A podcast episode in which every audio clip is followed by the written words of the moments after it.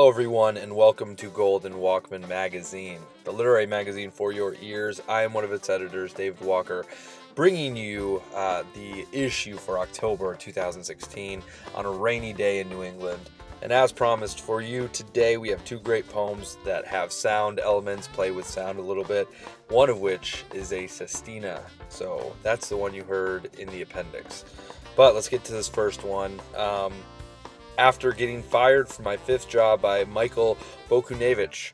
Um, really great poem. Creates an alternate world which is eerily familiar. Uh, you'll hear that as we go through.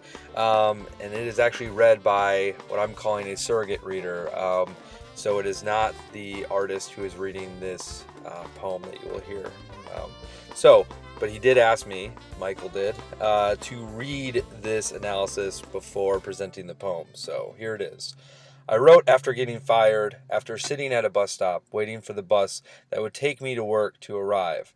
It was about 15 minutes after the scheduled time, so I knew I was going to be late. I tend to think of the worst possible outcome in situations, so naturally, I thought I was going to be fired. Coincidentally, I was reading King Lear at the time, a play that was very profound to me. Not only did I marvel at the philosophy behind the play, but at the beautiful sound work that comes with Shakespeare. These things, mixed with the usual crowd of people on the city bus that I would often see, spark the poem that you are about to hear.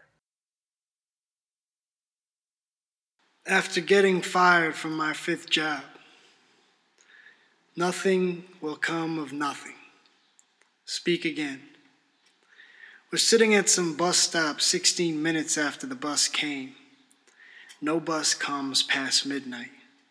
Fresh vomit freezing on the ground. An old woman clothed in a stained 2004 Red Sox tee. A tired factory worker covered in soot. A young student pretending to listen to her iPod while reading Shakespeare. We could have been friends once sometime before. Maybe when we were younger, when our hair was full and hearts were colored with pink Crayola. We could huff blueberry scratch and sniffs and throw our thoughts into our hands. We'd build cities of Legos containing brothels and dive bars. We'd be mountain goats climbing to capture the cracked car parts in junkyards. The sun blistering our skin melting the bottles of Listerine in our hands. We get older. Our hair thins like the power of King Lear at the end of his reign. We'd be the dying crops, feeling the inside of the dry sun, abstaining from growth, tiring in the summer air. Humdrum and boxes of crushed china. We'd be the mild hum of the June bug, dying in the moonlight we'd lose what comes with youthful fire. Veins colluded with cholesterol. Our posture turns to extra soggy curly fries. Our heads grow too small for crowns. We'd drink the bottles of beer till the city had all its color again. We'd sew our hands to cigarettes. No use for them anyway. A man walks to the stop, his collar cocked like a coxcomb. He says, Mark it, Nuncle. This cold night will turn us all to fools and madmen. to raise ourselves to broken kings and burdened lives. Speak again. Nothing will come of nothing. Maybe you were something once, one time when you could build the city skylines in your bedroom. Something came of nothing. Speak again. Nothing will come of something. This next poem we're presenting to you is Sestina for the Dolls I've Seen by Woody Woodger. Uh, and that was the one that you heard the snippet from in the appendix issue. The reason why we were drawn to this one is the inventive sound work that haunts. Um, it's very haunting. Um, and there's something about when sestinas are done right, they really feel a bit like magic.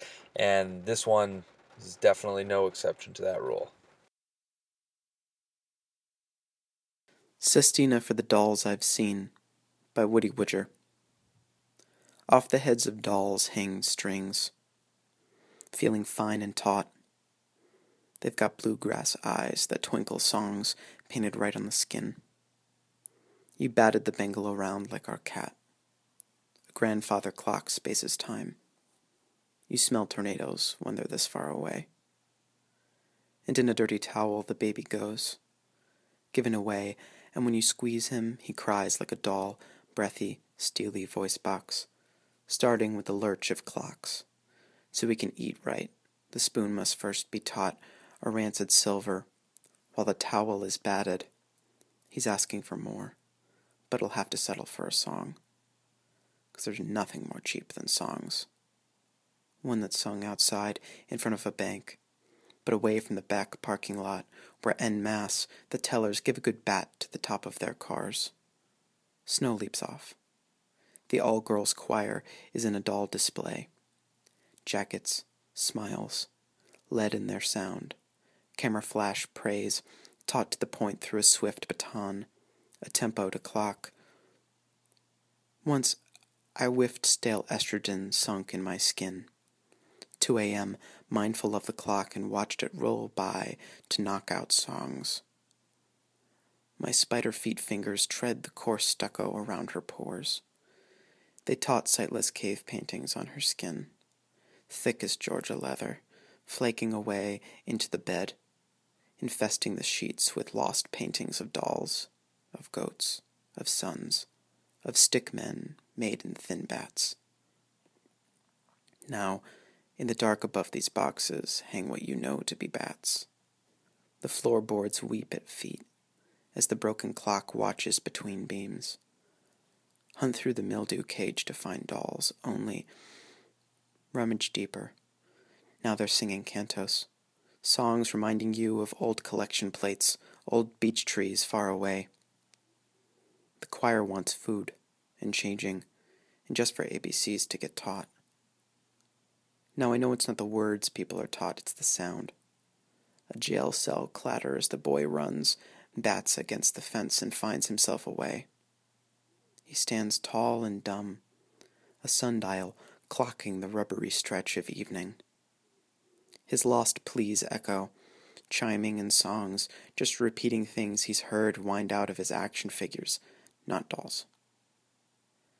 Bengal pine cones pull that same bark stuffed family that lives in the cuckoo clock, now working in circles, gathering water, singing songs. Save one girl aside, sitting, dressed with plume, beige and blue, slowly petting her doll.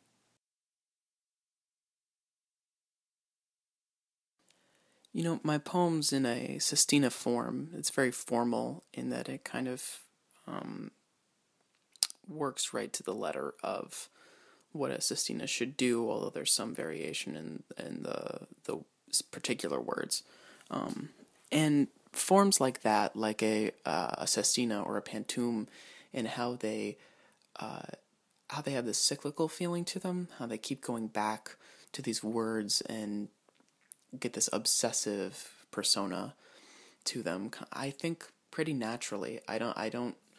I don't think that it just it, that's a, that's the nature of the way that the that the piece runs is that it keeps coming back to these ideas or just these nouns or words um, these phrases that that you know run throughout this piece.